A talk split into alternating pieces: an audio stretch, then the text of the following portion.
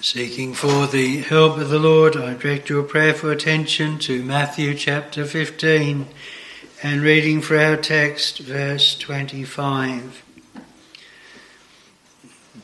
Then came she and worshipped him, saying, Lord, help me. Matthew 15 and verse 25. We have some very strong contrasts in this chapter.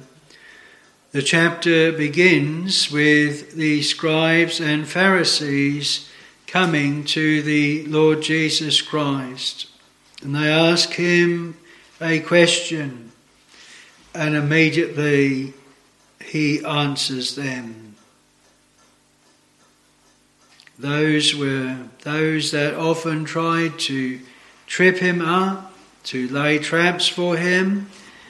They were people described in verse 8. These people draweth nigh unto me with their mouth, and honoureth me with their lips, but their heart is far from me. And then in verse 9, in vain they do worship me, teaching for doctrines the commandments of men. We have the scribes and the Pharisees then answered directly, and the Lord tells they're worshipping him in vain. With the woman of Canaan who spoke the words of our text, when she came to the Lord, the Lord answered her not at all.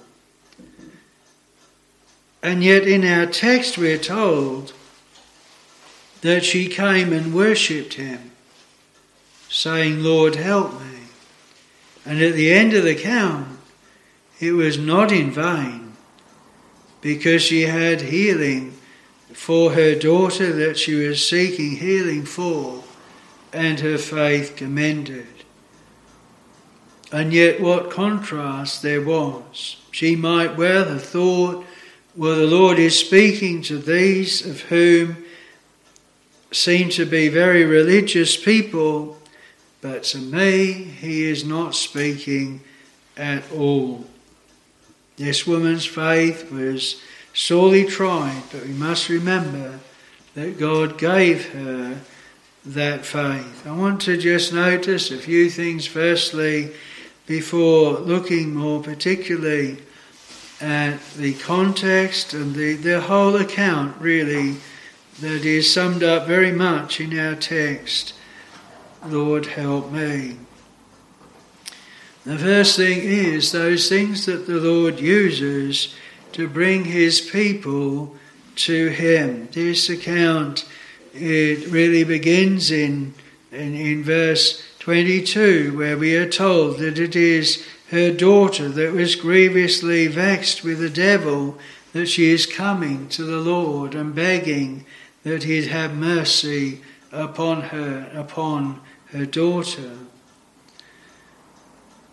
Our Lord says that none can come unto him, that is truly, except the Father which hath sent me draw him, and I'll raise him up at the last day.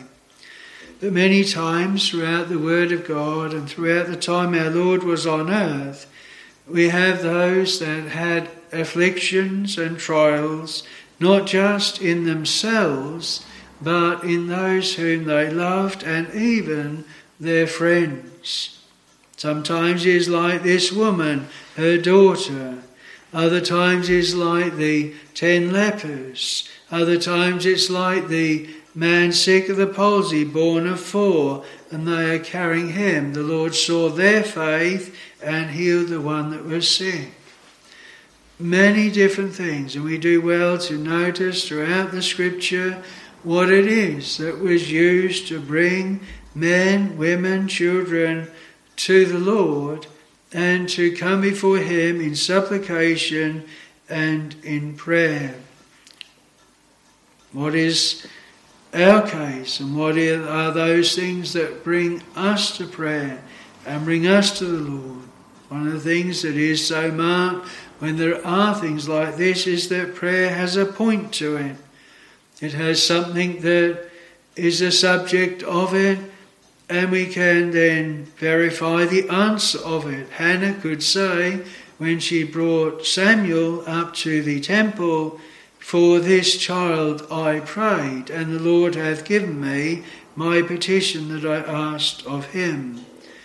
And the Lord has said that it is through much tribulation that we are to enter the kingdom, and that those things that then come upon us because of sin, sin entered into the world, and death by sin, and with it all of the sorrows and trials and sicknesses that there are. And those are those things that we can rightly bring before the Lord. Now it's very evident uh, with this dear woman that the Lord was using this matter not just so that she had healing alone, but that she was brought to worship Him and to approach Him as He truly is the Son of David, how she first addresses Him. But I want to then just uh, think in this first point, before we move on to the next, what is it that brings us to the Lord? Are there those things the Lord has given us now? And we have the cause that is too hard for us, and we are not bringing it to the Lord, and yet we should.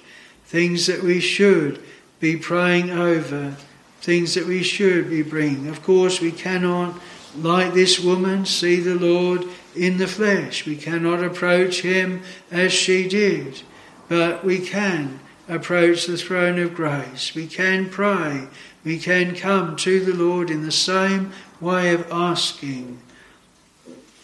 When we think of the matter here and others, like the centurion whose servant uh, was unwell and he desired him to be healed, the Lord was able to heal from a distance. Later on in this chapter, we have those that were sick in many different ways, the lame and the blind, and they were physically, they were brought to the Lord, and the Lord healed them. But some, like this woman's daughter, and like the centurion's servant, he said, I am not worthy that thou shouldst come under my roof. Speak the word only, and my servant shall be healed. And the Lord could heal at a distance. What would we say of a surgeon or a doctor in our land uh, who we were asked to heal us or heal a loved one? And they said, Well, you must bring them to the surgery. I must see them. I must be able to treat them. And you say, No, you, you treat them where you are. Distance doesn't matter. And with the Lord, it didn't matter. He could heal and it's a good thing for us to remember this. We do not need the Lord on earth and right next to us. He hears our prayers in heaven, and from heaven He sends the answers as well. And when we maybe cannot get to our loved ones ourselves, we cannot help them physically, we can help them in prayer. And sometimes we overlook that. And have those that we so long to be healed or helped and feel helpless. But if we have prayer and a God to go to, we are not helpless. And so may we have those things that bring us to this same God, to the Lord Jesus Christ in this same way. The second thing to notice is what true worship is. You mentioned the contrast in this chapter, the Lord pronouncing the worship of the scribes and the Pharisees as empty, as vain. It was not true. With this woman, it is said in the inspired and holy word of God that she came and worshipped Him. And we might think, well, worship is just singing, singing the praises of God. Here we have worship in prayer, worship in supplication, worship in bowing before the Lord, worship in acknowledging the Lord who He is, thou Son of David, and in the petition, Lord, help me. May we never confine worship just to one aspect, but uh, look at it in the way that it's set before us here in the Word. The Lord in John 4 said to the woman of Samaria that they that worship him must worship him in spirit and in truth. And this woman, those things that she was bringing, they were real things and real burdens and real trials. There was nothing hypocritical, there was nothing imagined. These were real things, and that's good for us to do that. What a difference, what a contrast to just worshipping the Lord with lip service, but there's nothing really we want the Lord to do for us. And truly, if we have mindfulness of our sinnership, our evil heart, the temptations of the adversary, there's many, many things that we need the Lord to do for us and appear for us. The next thing to notice is that those that have true faith, those that are given faith by the Lord, they are not easily put off. We may say here that the Lord tries faith, the trial of your faith being much more precious than of gold that perisheth, though it be tried with fire. There can be an idea in these days, and I, I, want to speak rightly because we are not to bruise a, a, a bruised, break a bruised reed or quench a smoking flax. We're not to ourselves. The Lord knows every case, but we're not to discourage those that come. But maybe this case is a good balance to the thought today. Well, if someone does show any interest, if someone does come to the house of God, he must be very, very careful not to offend them, not to say anything wrong, say everything right, and to, to really draw them on as if if the work of God is real, it would be somehow fragile and easy put off. But here's this woman, and as we'll see in a moment, her faith is greatly tried, and not in any way is it fragile. And where the Lord is working, that work, eh, the scriptures declare, and nothing shall offend them. Where, where there is a real work of the Spirit, then it will press through the crowds as the woman with the issue of blood had, and it will press after the Lord. And sometimes we uh, really act in a wrong way when and can very much veer to uh, almost bending down to the world and to those who have no faith with the thought and effort that we'll entice them in or somehow bring them on.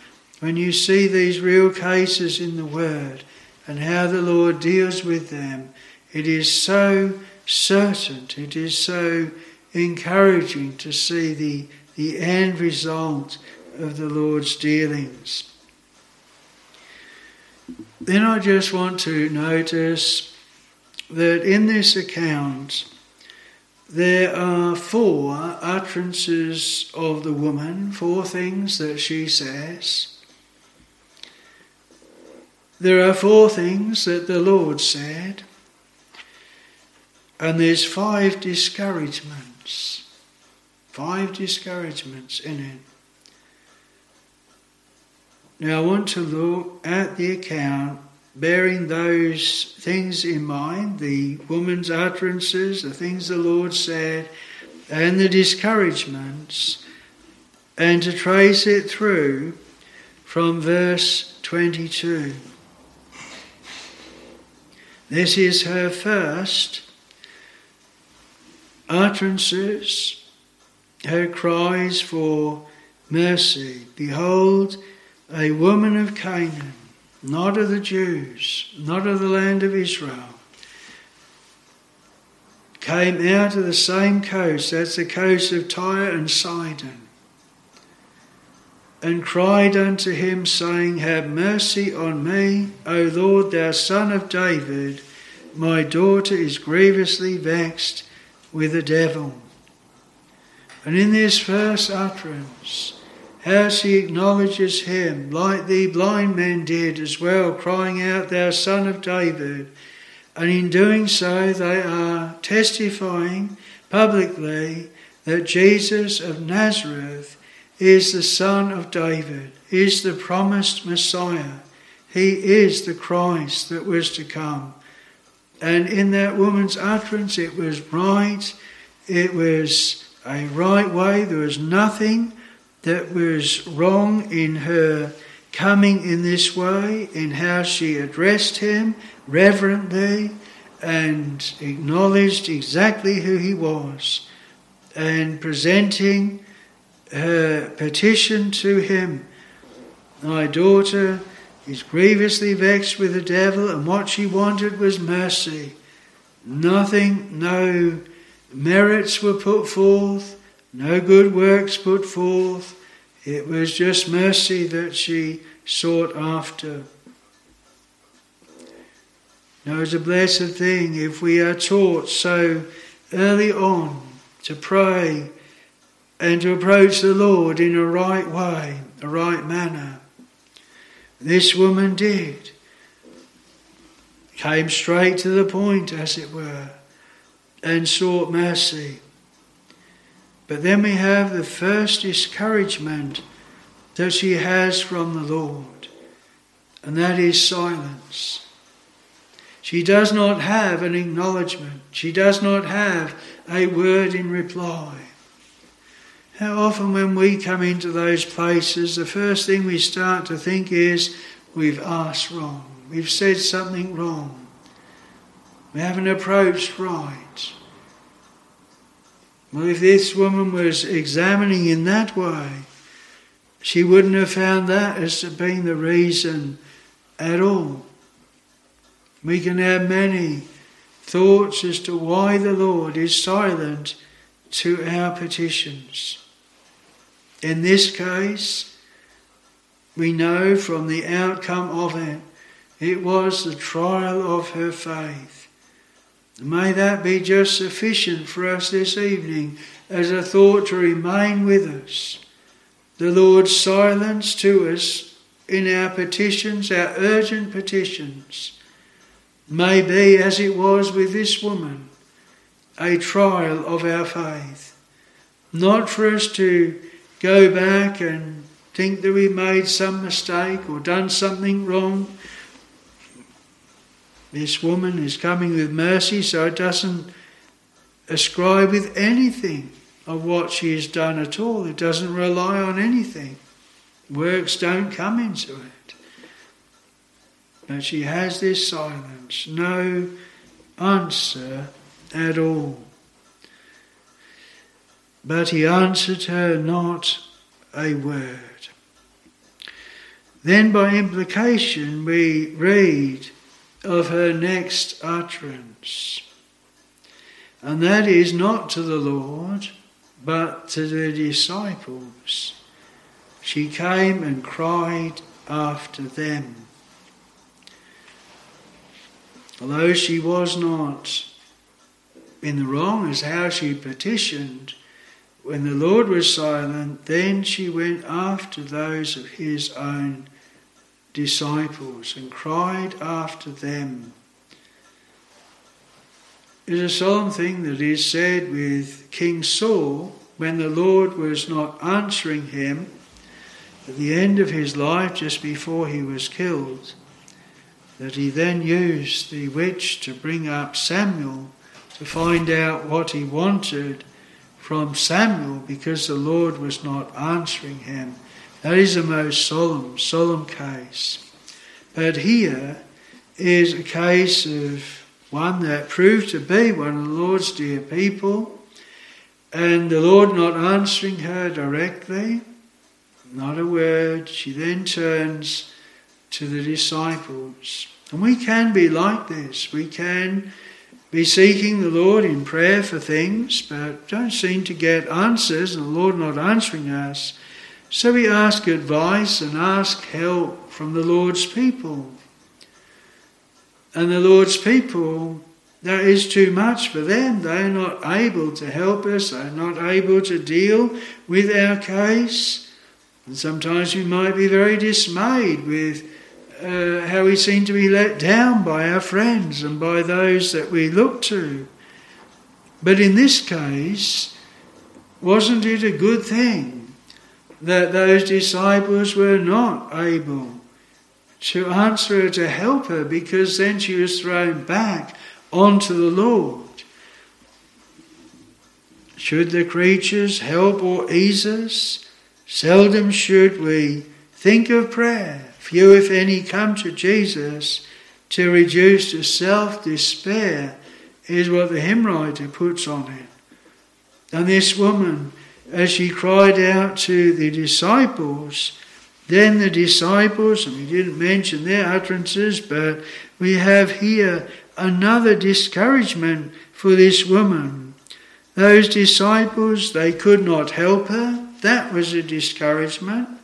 But then she had a, another discouragement because we have these disciples and she hears them saying to the Lord, beseeching the Lord, Send her away, for she crieth after us.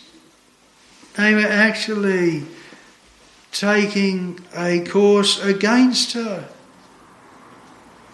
pleading against her, praying against her. Those that she came for help for, and now instead of helping her, they want her completely sent away, away from them, away from the Lord Jesus. What discouragement this must have been to this dear woman. No help from them at all.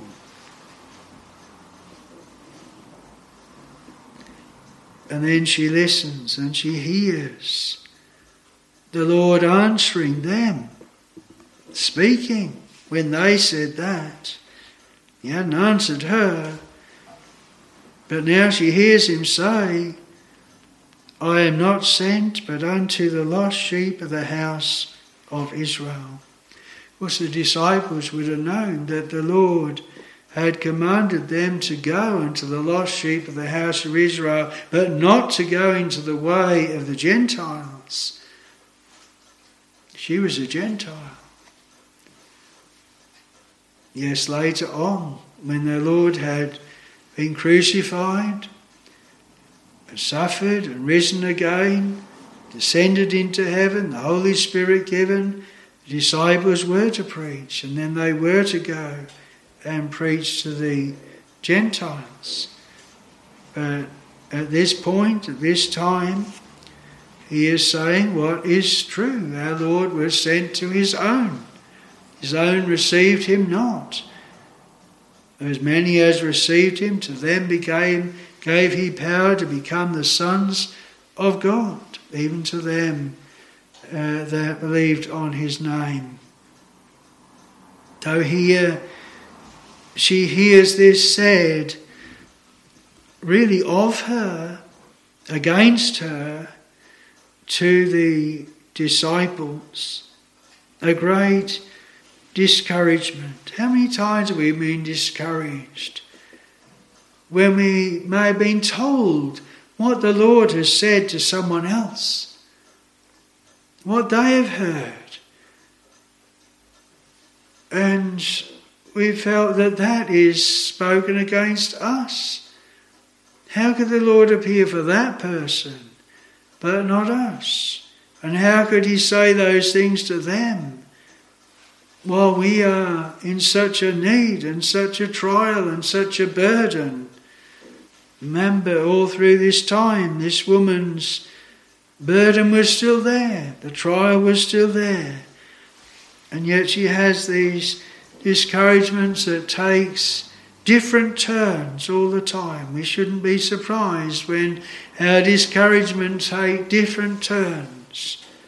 Sometimes from one way and sometimes from another. sometimes from even those that are Lord's dear people, those that are close to Him, and yet we receive knocks from them. And then we have the words of our text, the third utterance of the woman.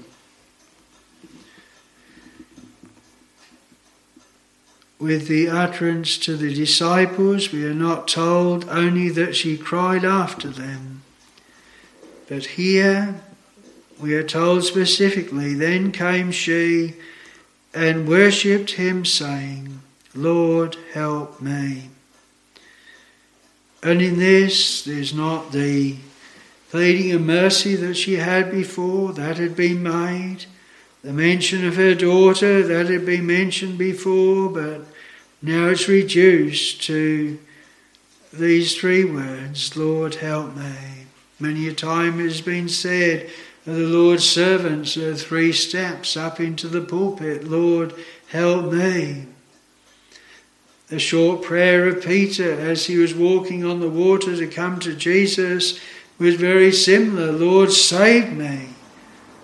Very short and yet effectual prayers. The Lord doesn't forget what has gone on before. In one sense, we don't need to rehearse every time we come in prayer exactly the same things and in the same way this woman, she'd known the Lord had heard what she had already said. She doesn't need, in that sense, to repeat that. But here she implores of the Lord for his help. You know of the Lord that help is laid upon one that is mighty, the Lord Jesus Christ. That help, that saving help, not just for temporal but for eternal things. And this woman, her faith was being exercised in temporal things, but her faith in how she'd addressed the Lord, their son of David, that he was able to help her, that he would help her, that he would save her in this hour of need. This utterance, then, the inspired word of God, tells us is worship. Dear friends, when we are brought in extremity and that this prayer is so suitable and precious to us, Lord, help me, that we might remember that this is said here as being true worship. Worship before the answer was given. Worship while she needed the help. Worship while she is asking for the help. Worship calling him Lord and imploring his help. But then she has another discouragement. And she hears him say. And this time, in one sense, there is an encouragement because he is answering her now directly. This is the first time that he is actually speaking to her. He answered and said, It is not made to take the children's bread and to cast it to dogs. It is not fitting, it is not right to take that bread that was for the children and to give it to dogs. You think of it in a literal sense. If there was a family and the children all sitting around the table and you got the dogs around as well, and that the children they needed that food. It was precious, good food for them, and it was taken and it was given to those dogs round about Of course, one of the reference to dogs here is Gentiles, which the Gentiles were sometimes referred to. Not me, not right to take Israel's children and the bread that was for them, give it to the Gentiles.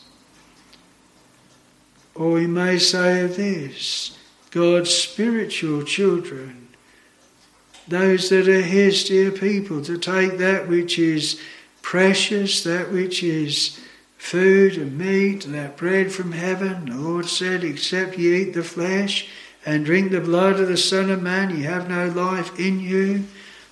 The manna from heaven that God gives to His children is not right that that should just be cast away, wasted, wasted to dogs. And yet, this, what the Lord said, brings about with this woman a counterplay, her fourth utterance. And she says, Truth, Lord. She agrees with him. And then there's that yet. Yet the dogs eat of the crumbs which fall from their master's table. A beautiful analogy. She kept to the same as what the Lord had said. And yet she humbles herself so low to desire not the whole loaf, not a slice, but just a few crumbs that fall. How often reminded in the Word of God the way to blessing is humility and lowliness. To get low at the Lord's feet, to be content with little, to be like Ruth, a gleaner, going after the reapers and just getting a little bit here and a little bit there that had been left. And this was her answer. And the Lord honoured it. The Lord then spake again. Her trial was done. The trial was finished. Who was to de- determine when it was finished? Why should it have each of these steps? The silence, the disciples, the pleas to send her away,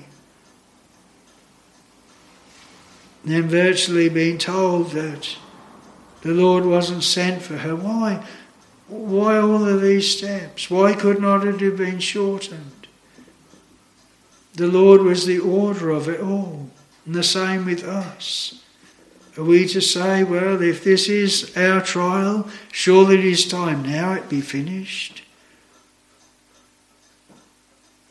She kept going until she got what she wanted, until her plea was answered. There's a time when the trial starts, the testing of God's children, and the time when it finishes. With Abraham, when he was tried, he offered up his son Isaac. But he was told to go and offer him up on a mountain that I will tell thee of. And we read on the third day he lifted up his eyes and he beheld that mountain. The first day, Isaac would have been in his eyes as dead. The second, too, and the beginning of the third as well. But at the end of the third day, Isaac is alive, he's off the altar, the ram is in his place, and Abraham is commended because thou hast not withheld thy son, thine only son, from me. In blessing I will bless thee, and in thee and in thy seed shall all nations be blessed. That is in Christ. A third day religion. Abraham had to wait that third day. The disciples, when our Lord and Saviour suffered at Calvary, he died, he was buried, but they had to wait the third day. Then he was raised again. And it wasn't until the end of that day that then they could clearly say, The Lord is risen indeed and hath appeared. You have a religion that waits the Lord's time for its deliverance. And that we be helped even to take those things which seem to be discouragements and to turn them about for fresh pleas and fresh cries to the Lord. All the while that she was interacting here, silence or not, and with the disciples or with the Lord, the matter was an ongoing thing. It was a continuing thing. We think of dear Jacob wrestling with the angel. He had Esau coming. He feared for his life, for the life of his loved ones. The angel said, which was a pre incarnation appearance of our Lord Jesus Christ, Let me go, for the day breaketh. And he said, I will not let thee go, except thou bless me. And he blessed him there. And his name was changed from Jacob to Israel, for thou hast wrestled, had power with God and with man, and hast prevailed. The God man, the Lord Jesus Christ. And this dear woman, in one sense, was wrestling with him in her pleas, in her coming again and again. So her trial was past. And how was it past? The Lord said two things to her. The first thing he did, he commended her faith. Then Jesus answered and said unto her, O woman, great is thy faith. Great is thy faith. It's a few times in the Word of God that great faith is commended. The other one we referred to already regarding this centurion and his servant. The Lord said, I have not found so great faith, no, not in all Israel. And he was a Roman. He again was a Gentile who's not of Israel. And yet he had great faith.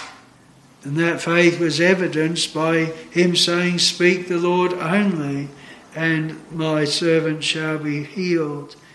And here, this woman's great faith was commended really in her tenacity, in her acknowledgement of the Son of David, in her coming and taking no, not taking no for an answer, but again and again pleading her case, really getting lower and lower before him, humbling before him.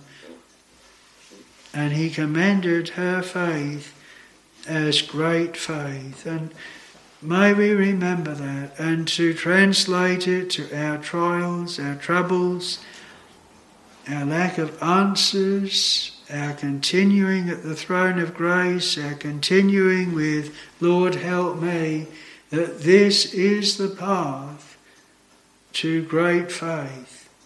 This is the way. The Lord tries his people, tests his people have they got some other way that they can go? Have they got someone else they can turn to? This woman had already proved the disciples were no help. Vain is the help of man. And she proved it. The woman with the issue of blood, 12 years, had proved that as well.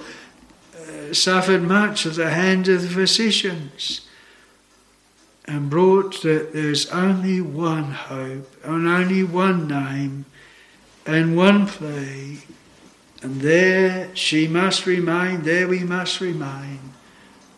Now, many, when we are tried, we have some something else up our sleeve, some other help, some other way. But when we are brought to this, that there is no other way, the Lord is our only refuge, our only help, this is the path to great faith. This is the evidence of great faith. Great is thy faith. And may we remember again faith is not something of our manufacturing. This is not something that we say, well, we're going to use our own resolutions and efforts in. The Lord Jesus Christ is the author and finisher of our faith. He knew that he had given her faith. he knew that he'd given her that which he was trying. And may we remember this. Faith is the gift of God. By grace ye are saved through faith, and that not of yourselves, it is the gift of God.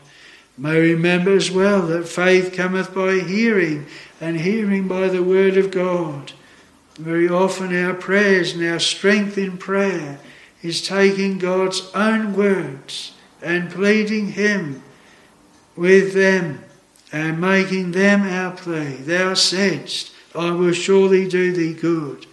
And the effectual, fervent prayer of a righteous man availeth not. James reminds us of Elijah when he prayed that there be no rain and there was no rain. He prayed that there be fire from heaven. And the fire came straight away. But then he prayed that there might be rain and he had to say, Go again seven times. The answer then wasn't straight away. And so with the woman here, great is thy faith. The second thing that he said to her that her plea was granted. Be it unto thee even as thou wilt. A petition answered. And the verse ends, and her daughter was made whole from that very hour. A matter, their petition was answered, was realized.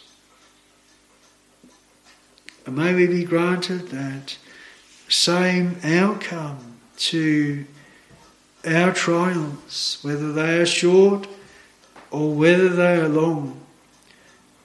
You might say the most important thing here, though it was important that her daughter was healed, the most important thing was her faith and that that faith was a real faith in the Son of God, a faith that stood the trial, a faith that triumphed in an answer. And may we have that same light, precious faith. In Hebrews 11, we have that long cloud of witnesses that lived and died by faith in the coming Lord Jesus. And we are to join that long cloud of witnesses and those that we've known here below as well. And that we are to walk by faith, not by sight.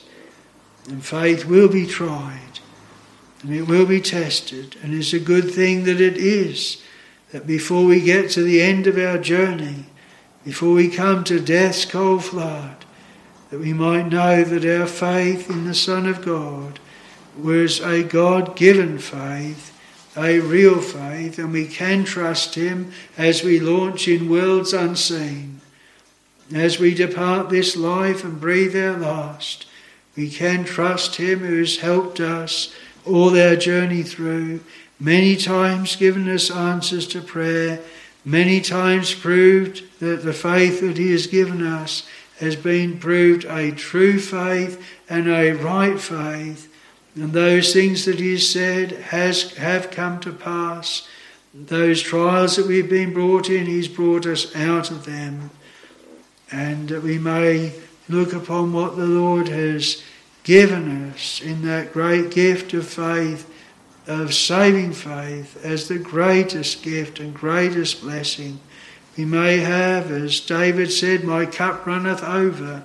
In the cup of salvation, Many things the Lord has done for us.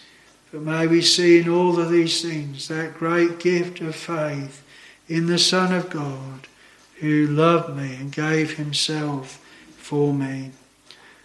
This is the dear Redeemer that she came to, the one that she could see as and did worship as the Son of David.